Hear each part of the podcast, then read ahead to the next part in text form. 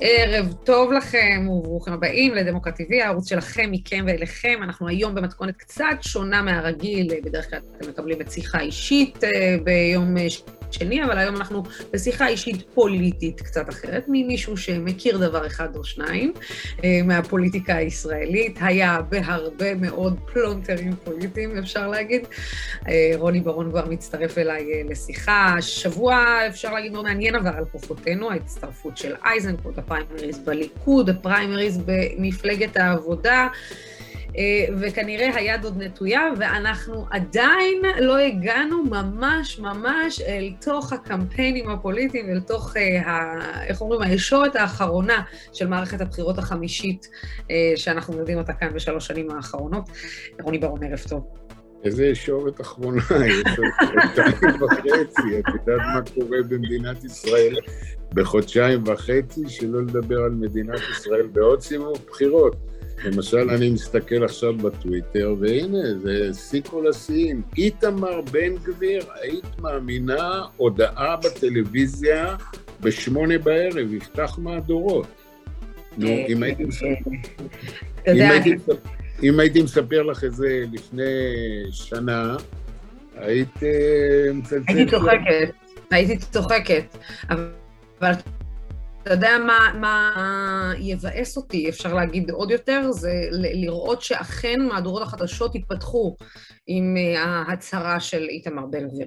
זאת אומרת, אה, אם מערכות החדשות לא ישכילו לא לפתוח ולהביא את עיקרי דבריו, אה, אז אני אגיד, אוקיי, אנחנו עדיין לא במקום כזה גרוע, אבל אם מערכות החדשות יחליטו שהם... זה אנחנו נדע בערב, שהן אה, בעצם פותחות את המהדורה עם הצהרה של איתמר בן גביר, כנראה שאנחנו במקום מאוד מאוד גרוע, לפחות מבחינה תקשורתית, מבחינת התקשורת. אבל עד שנדע על מה איתמר בן גביר רוצה...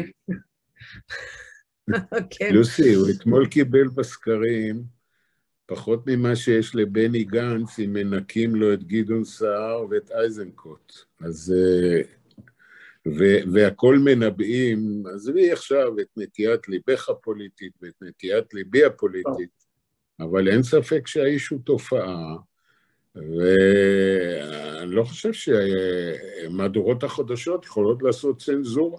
לא יכולות, לא יכולות.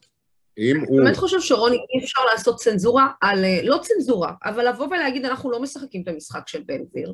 אנחנו, בן גביר אה, אה, עושה בשמונה הודעה, אז אנחנו נביא את עיקרי דבריו, זה לא לעשות צנזורה, אנחנו נביא את עיקרי הדברים של איתמר בן גביר, נפרשן אותם, כמובן הוא חבר כנסת מן המניין, אבל לתת, לפתוח מהדורה ולהעביר בשידור חי את מה שיש לאיתמר בן גביר להגיד.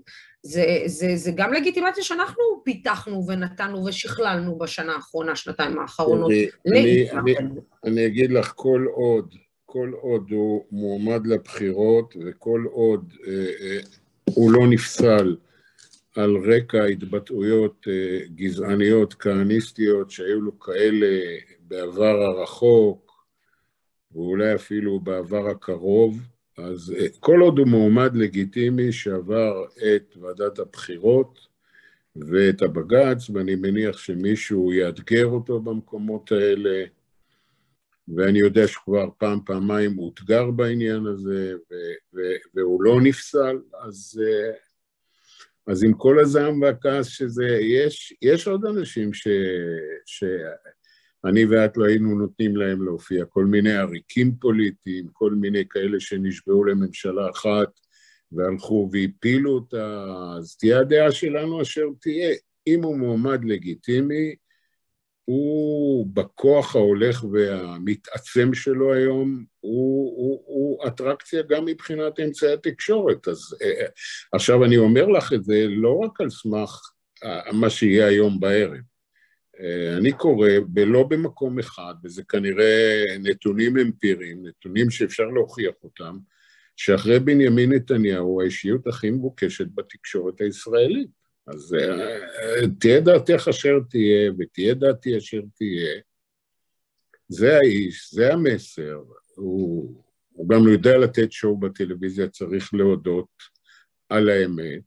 ואת יודעת, המקומות שבהם את עובדת, ושגם אני מפעם לפעם חוטא בעבודה על גבול העיתונאות. הם כאלה שמחפשים את הדברים המעניינים. האיש מעניין את הציבוריות הישראלית, הוא קיבל אתמול בסקרים 11, 11 מנדטים, עשרה, 11 מנדטים אם הוא רץ עם סמוטריץ', וכשהפרידו אותם לפחות בסקר אחד, נדמה לי של ערוץ 2, הוא קיבל שמונה, וסמוטריץ', שגם הוא, מה שנקרא, עוגייה קשה לעיכול לאנשים שחושבים, אה, איך נאמר, דמוקרטית ומכילה ומתחשבת באחרים, הוא גם אה, אומר דברים קשים מאוד לעיכול, הוא מקבל רק חמישה, אז, אז, אז, אז מאיפה, מאיפה, מאיפה אני יכול לבוא ולהגיד שהוא פסול בעיניי אה,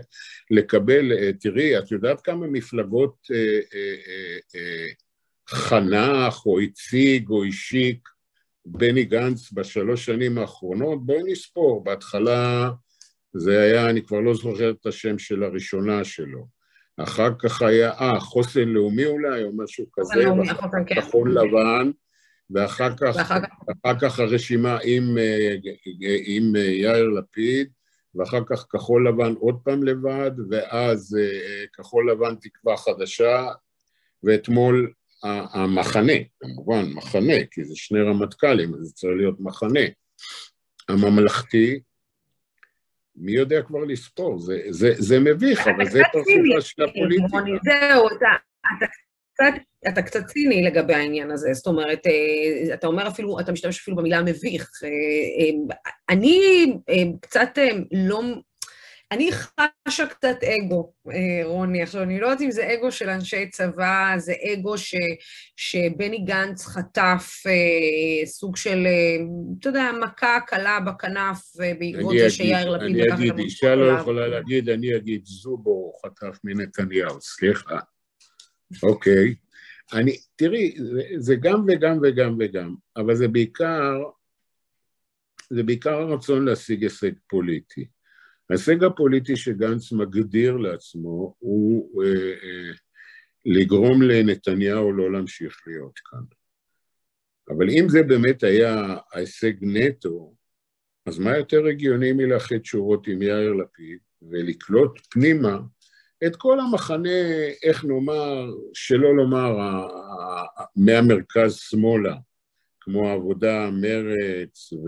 ו, ו, ו עבאס, וללכת כגוש אחד מרכז שמכיל גם את הימין, את הימין שאומר רק בלי נתניהו.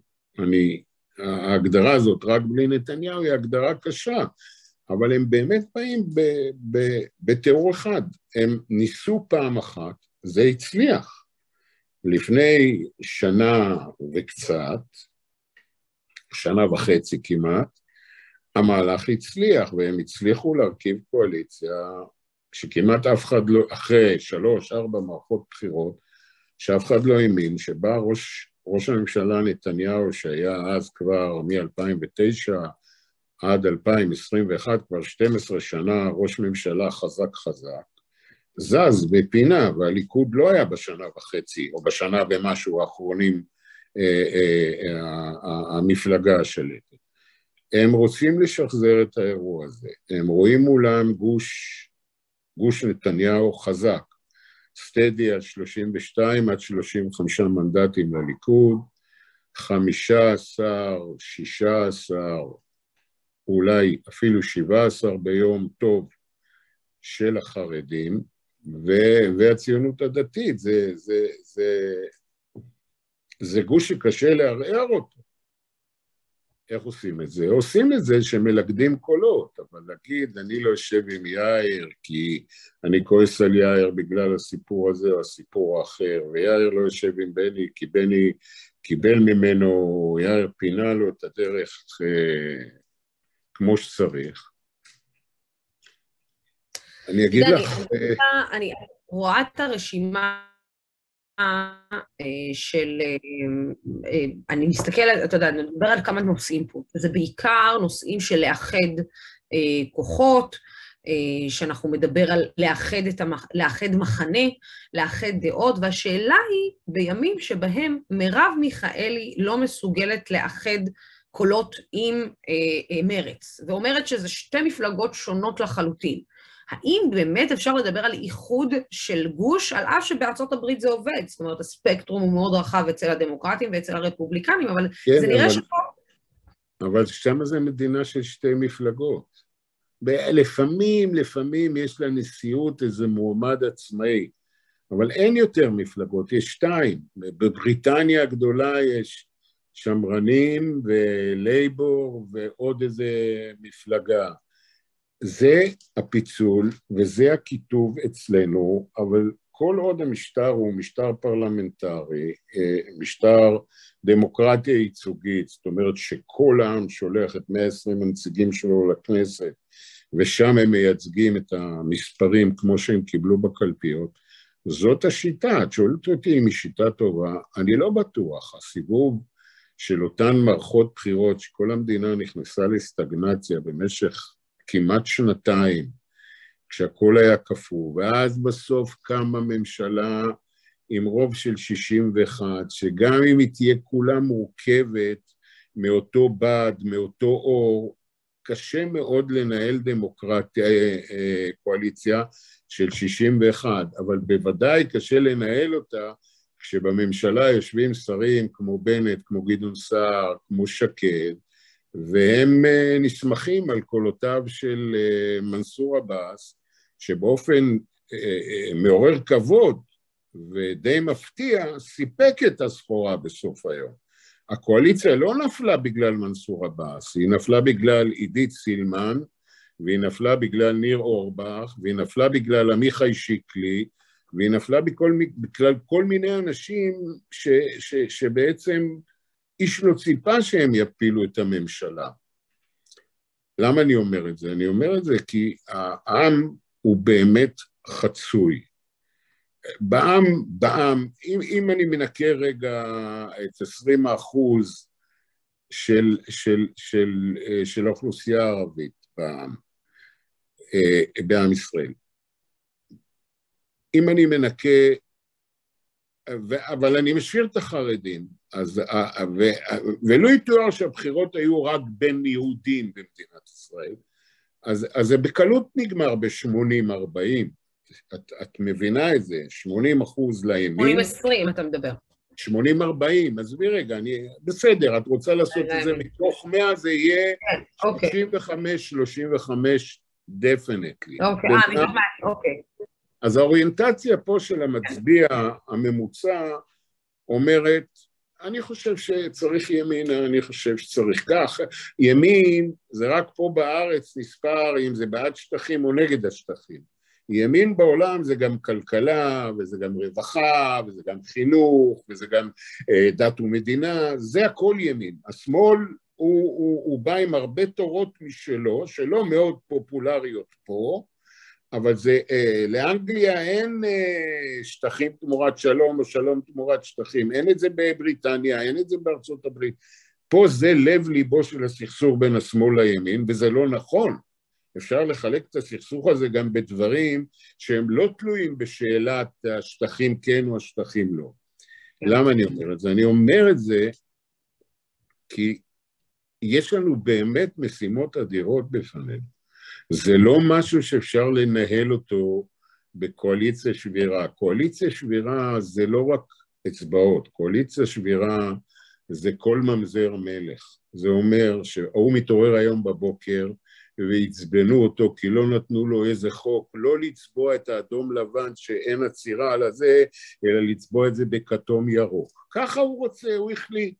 והממשלה לא הולכת איתו, אז הוא אומר, אז אני לא מצביע אתכם שבועיים. ראית את הבחור הזה, ביטון, אה, מה שעשה למירב מיכאלי.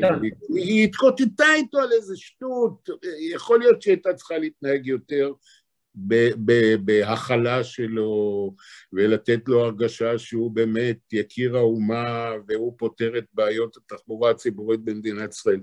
כל הדברים האלה ערערו את הממשלה הזאת. ממשלה צריכה לעבוד כמו מכונה משומנת. שר האוצר צריך לדעת שיש לו תמיכה מלאה בתקציב, ושר הפנים צריך לדעת שיש לו תמיכה מלאה ברפורמות שהוא עושה במשרד הפנים, כי השלטון המקומי חולה, ומינהל האוכלוסין חולה, אני אתן לך דוגמאות מהמשרדים שאני הייתי, ומדינה צריכה ללכת בשלמות עם התפיסה של שר האנרגיה לגבי מתווה הגז ואיך עושים את זה ולמה עושים את זה וקרן העושר, גם הייתי שר לענייני התשתיות, לא, לא, לא הכל החשבון הקל מה אני מקבל ברמה של המפלגה ומה אני מקבל ברמה שלי באופן פרטי. הפרדיגמה פה התהפכה. פעם הפוליטיקה, הפוליטיקה הטהורה הייתה, אחד, מה חשוב למדינה, עכשיו אפשר לשקול מה טוב למפלגה שלי כדי שאני אמשיך להיות בשלטון ואני אתן את האידיאולוגיה שלי לממשלה למעלה, ובסוף למטה, אם נשאר עוד משהו, גם מה טוב לי בתור רוני ברון בקריירה הפוליטית שלי. פה הכל זה הפוך. קודם כל רוני כל מה טוב לי. כן, שואלים מה טוב לי, אחר כך מה טוב למפלגה, כי אני חלק ממנה, ובסוף אם נשאר משהו, מה טוב למדינה. את זה צריך להחזיר מיד למקום, את, ה, את, ה, את, ה, את הפרדיגמה הזאת שהתהפכה. ו- ו- ובמציאות כזאת אני גם לא מאשים את הפוליטיקאים, אני באמת לא מאשים את הפוליטיקאים, הם נקלעו לסחרחורת כזאת. אז למה את אומרת, אם אתה אומר לי 80, 40 או 80 או 65, 35 בימין, אז למה ביבי לא מקבל? כי ביבי, נתניהו, חרף הכישורים הלא שנויים במחלוקת שלו, כלא את עצמו ואת הציבור שרוצה ממשלה בעלת אוריינטציה ימנית לחוסר ברירה. הוא התעקש לאחוז בקרנות המזבח, למרות המשפט שלו, וזה לא אנושי לחשוב שהמשפט שלו לא משפיע עליו, וזה לא אנושי לחשוב שביבי לא חושב איך אני אעצור את המשפט ואיך אני אעשה חוק צרפתי ואיך אני אטפל במערכת המשפט כדי שתבין שאסור לה לטפל בי. זה לא אנושי מבחינתו לא לחשוב כך, כמו שזה לא אנושי מבחינת עולם אלה שאומרים אני, אני באמת חושב ימינה, אני חושב כאדם ימני, כלכלה ליברלית ימנית, לא סוציאל דמוקרטית ימנית או מרכזית, אבל לנתניהו אני לא יכול להצביע, כי אני לא תופס את זה שיושב בן אדם שבבוקר הוא נאשם בבית המשפט בשלושה תיקים חמורים, וכל המקהלה שלו עובדת על השופטים ועל הפרקליטות ועל המשטרה, וכל ההוויה שלו אומרת איך אני נפטר מהצרה הזאת. איך? על חשבון המדינה. אני לא יכול להצביע, למרות שאני מאמין בדרכו של הליכוד, במצע של הליכוד, באידיאולוגיה של הליכוד. יש אנשים כאלה. בעיה. רוני, כשאתה, כשאתה רואה את, את, את הרשימה, אה, גם את הפריימריז במפלגת העבודה, וכשאתה רואה את הפריימריז בליכוד, האם אפשר להגיד בכלל שהפריימריז האלה הם דמוקרטיים? זאת אומרת, אתה יודע, יש את השריונים ואת הרשימות ושיטת הזיגזג וזה, ואני שואלת את עצמי, האם בכלל השיטה הזאת רלוונטית לימינו אנו? את מכירה שיטה יותר טובה? אני לא מכיר. יש שיטה אחת יותר טובה, אמיתית. של יאיר לפיד, אתה יודע, אני לא צריכה... לא, לא, לא, לא, עזבי, אני לא, אני לא במצב רוח של בדיחות עכשיו. לא לעשות פריימריז הכי לא דמוקרטי. זה... יאיר ככה בנה את המפלגה, אם היה שואל אותי הייתי אומר לו אחרת, הייתי אומר לו סיבוב ראשון, מקסימום סיבוב שני רק אתה קובע את הרשימה, והוא כבר קבע ארבע חמש רשימות לפחות, דחילק, יש גבול לכל דבר, אתה כבר ילד גדול, אתה מפלגת, אתה מתיימר להיות מפלגת שלטון, תפתח את זה. עזבי, אני אה, אה, בדנמרק, שיטה הולכת, שאתה נכנס לקלפי, זאת אומרת, איזה גוף במפלגה כל, רושמים את רשימת המועמדים. זאת אומרת, נגיד, 500 ביקשו, עושים איזושהי סלקציה באמצעות בחירות רחבות, ורושמים את הרשימה של 50 חברי המועמדים לכנסת. ניקח את הליכוד, את לוקחת את הפתק של הליכוד, תופכת את הפתק, בסדר? ויש לך את 50 המועמדים, ואז את מסמנת 20. או חמישה עשר. אבל אז את, את לוסי, שבחרת ליכוד, אמרת את מי את רוצה לראות בכנסת. לא זה שבוחר ימינה או בן גביר שמשתתף בפריימריז של הליכוד ודוחף קדימה את האנשים האחרים, את מבינה? את יודעת כמה פעמים היה, עוד שאני הייתי בליכוד, שקיבלנו, נגיד, אה, חברי כנסת ממה שהיה אז הפייגלינים, מיהודה ומהשומרון וכל מיני כאלה, ובמקומות שבהם הם קיבלו בפריימריז מאה קולות, החברים האלה, לא היה אף פתק ליכוד בבחירות בקלפי, הם פשוט היו מצביעים ליכוד בבחירות, אבל היו משתתפים בקביעת רשימת הליכוד. זה פארסה. אבל זה רחוק. תשמעי, אני לא, אני לא יכול להגיד אה, שהבחירות האלה לא דמוקרטיות. אני שומע שמישהו עכשיו מצא איזה זיופים במקרה המבקר של הליכוד, הוא אומר שבפרוטוקול הקלפי באזור מסוים, הוא נבחר באזורים, הוא הופיע עם 120 או 150, לא חשוב, נגיד 100 קולות, ובמה שהוא עובר לוועדת הבחירות המרכזית, כתוב שבקלפי הזאת הוא קיבל אפס. אם הוא, והוא צילם את זה, אם הוא יצליח להוכיח את זה, אז תהיה בושה גדולה מאוד. מצד שני, אומר אה, נתניהו באיזו הזדמנות, שאם נעשה את זה בהצבעה אלקטרונית, אז הצבעה אלקטרונית זה דבר שאפשר לשלוט בו. מישהו בתווך שבין ההצבעה לבין האאוטפוט של אה, הריכוז של הקולות יכול להתערב בעניין הזה. אז זאת הרשימה שהליכוד בחר. יש בה כאלה שאם אני הייתי פה שוקל להצביע ליכוד, הייתי שמח שהם ברשימה, יש כאלה שהייתי מאוד עצוב שהם ברשימה, אולי היו גורמים לי פעמיים לחשוב אם זה מה שאני רוצה לראות, בוודאי בעשירייה הראשונה. אבל זאת הבחירה של הליכודניקים. לא אני ולא את לא יכולים להתערב בה. אנחנו יכולים להביע דעה. אני לא מתכוון להביע דעה גם על הרשימה הזאת. בעניין העבודה, אני חושב שזה בסך הכל עניין של חילופי דורות. מה, מה הני והבכי הגדול הזה ששני שרים, אחד בן 70 ואחד בן 76, לא נבחרו? אז מה קרה? מה, אה, אה, אה, זה בקאובויים, בסרטים של המערבונים, הקאובויים המבוגרים היו אומרים I want to be buried with my boots on, אני רוצה להיקבר עם המגפיים. לא מוכרחים להיקבר עם המגפיים, אפשר אה, חמש שנים, עשר שנים, עשרים שנה, כמה שתהיה בבריאות טובה, להקדיש לילדים, לנכדים, למשפחה.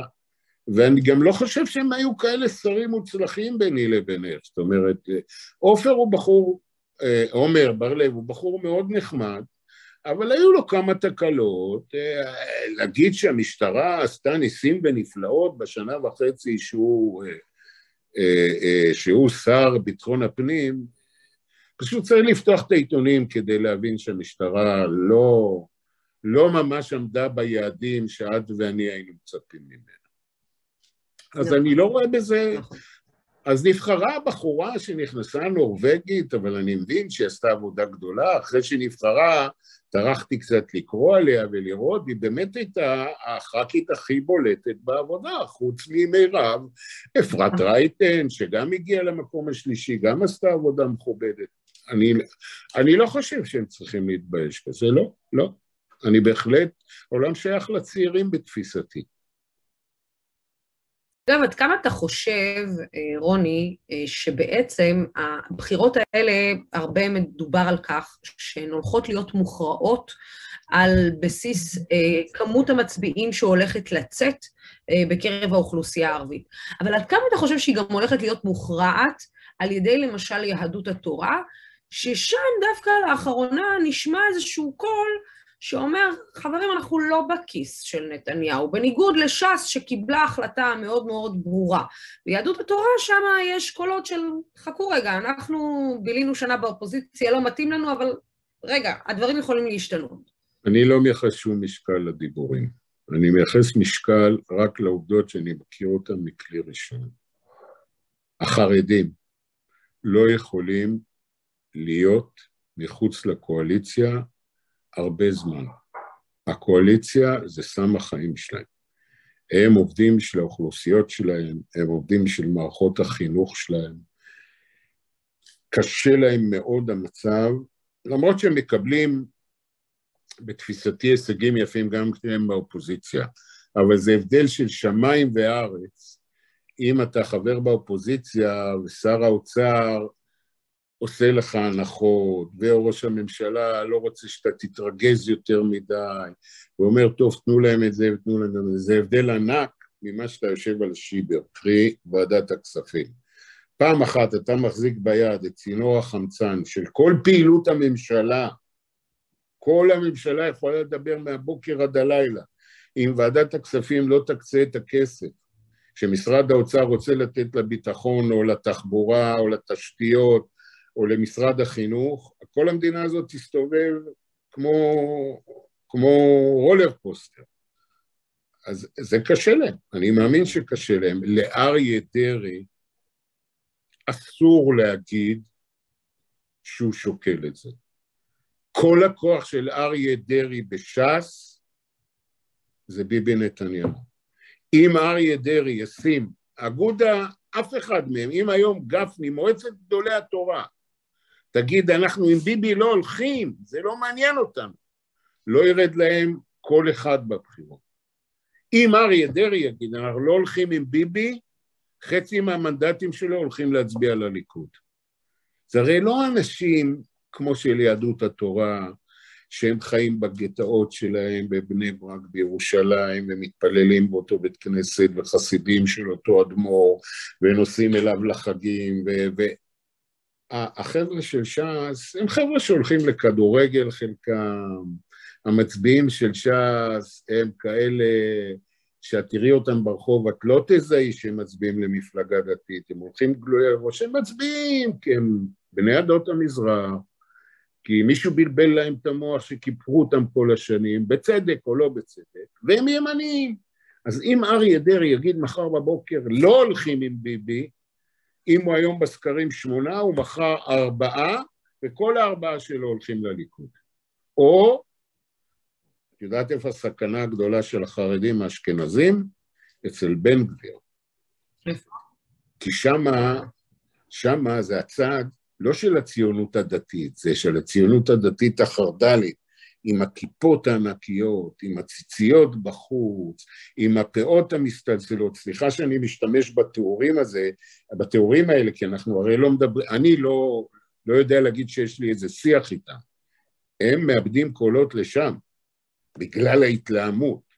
הם, אה, הרי בסוף היום לרבנים, לאגודת ישראל, אין אג'נדה מדינית, ביטחונית, פוליטית. אה, שטחים, לא שטחים, כן מעניין אותם, לא מעניין אותם. הם עולם התורה, בני הישיבות, הנשים שלהם, כל כבודה בת מלך פנימה, הילדים, מערכת החינוך המיוחדת שלהם, מה מעניין אותם? כן יפנו שם, לא יפנו שם, זה לא כל כך מעניין אותם.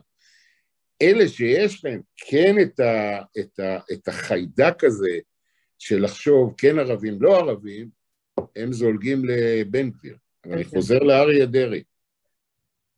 אם היו פה בחירות אישיות לראש הממשלה, ישירות, ש"ס לא הייתה כל כך חזקה, הם כולם היו מצביעים לנתניהו, אבל הם לא היו מצביעים בהכרח ש"ס. הם היו מוצאים להם נישות אחרות. יש להם לא מעט. אתה יודע, לקראת uh, סיום, uh, רוני, um, בוא רגע שנייה נדבר על אייזנקוט, ו, ובכלל על העניין הזה של החזרה כל פעם מחדש. הרבה נאמר על הבן אדם הזה ב, בימים האחרונים, גם הרבה נאמר על תפקודו כרמטכ"ל, הרבה מעידים עליו שהוא היה רמטכ"ל אחר, אה, עם, עם מינימום אגו. אה, ראינו אותו גם במקרה, אולי אחת התקופות היותר קשות של אייזנקוט היו בעניין של החייל אלאור עזריה, אה, וראינו את התפקוד שלו גם שם והעמידה על ערכים. אתה יודע, השאלה שלי, אם אתה מכיר, וממה שאתה רואה, אתה יודע, ערכים זה עניין של, שצריך להתדיין עליו בכנסות ובממשלות הנוכחיות. השאלה עד כמה בן אדם כזה עם ערכים, עם עקרונות, יכול לשרוד במפלגה של בני גנץ, שאיך נגיד, אתה יודע, בני וגדעון סער, לא נראה לי הם ממש באותו מקום אה, פוליטי, ו... כן. וזה כן. מאוד מאוד רחב. כן, ולמרות הכל הוא בחר באכסניה הזאת. תראי, אני ישירות מול איזנקוט לא עבדתי, הוא היה סגן רמטכ"ל של בני גנץ, כשאני הייתי יו"ר ועדת החוץ והביטחון. אז ראיתי אותו פעם בפעם, הוא איש מרשים, אני מכיר את הרזומה הצבאי שלו, הוא באמת איש של ערכים, והוא באמת איש מאוד מאוד מאוד יסודי, הוא לא חפיפניק, הוא עובד על הדברים שלו, כשהוא מדבר הוא יודע על מה לדבר, הוא מנומק, הוא מוכח, הוא לא בא עם הצהרות סתם.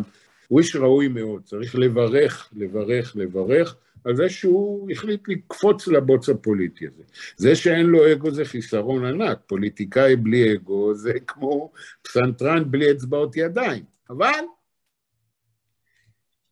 אני, אני בכלל לא מתפעל מרמטכ"לים. ראיתי כמעט את כולם, היו טובים מאוד, היו גרועים מאוד, היו כאלה ש... לא הצליחו, אבל בראייתי הם היו ענקים, אמנון ליפקין שחק, באמת היה, היה ילד הפלא של מדינת ישראל, לא הצליח, כולה היה שר תחבורה וזה, ואחרים שנחשבו לילדי פלא באו לפוליטיקה, הלך הפלא, נשאר הילד. אני לא יודע איך מרבים את המעגל של התפיסה המדינית-ביטחונית של איזנקוט, יחד עם התפיסה המדינית-ביטחונית של גדעון. אבל גדעון הוא פוליטיקאי מאוד משופשף, וגדעון ידע לעשות את ההתאמות כדי לא לערער עם, עם, עם, עם המהלך הזה, ההתכנסות הזאת של גדעון ו... ו, ו כולם, כולם ג', גדעון וגנץ וגדי. יפה, ג' ג' ג'. גדעון אה, אה, עשה כברת דרך לה, לה, להתאמות שהוא צריך לעשות כשהוא בא אה, ל, אה, להתאחד עם בני.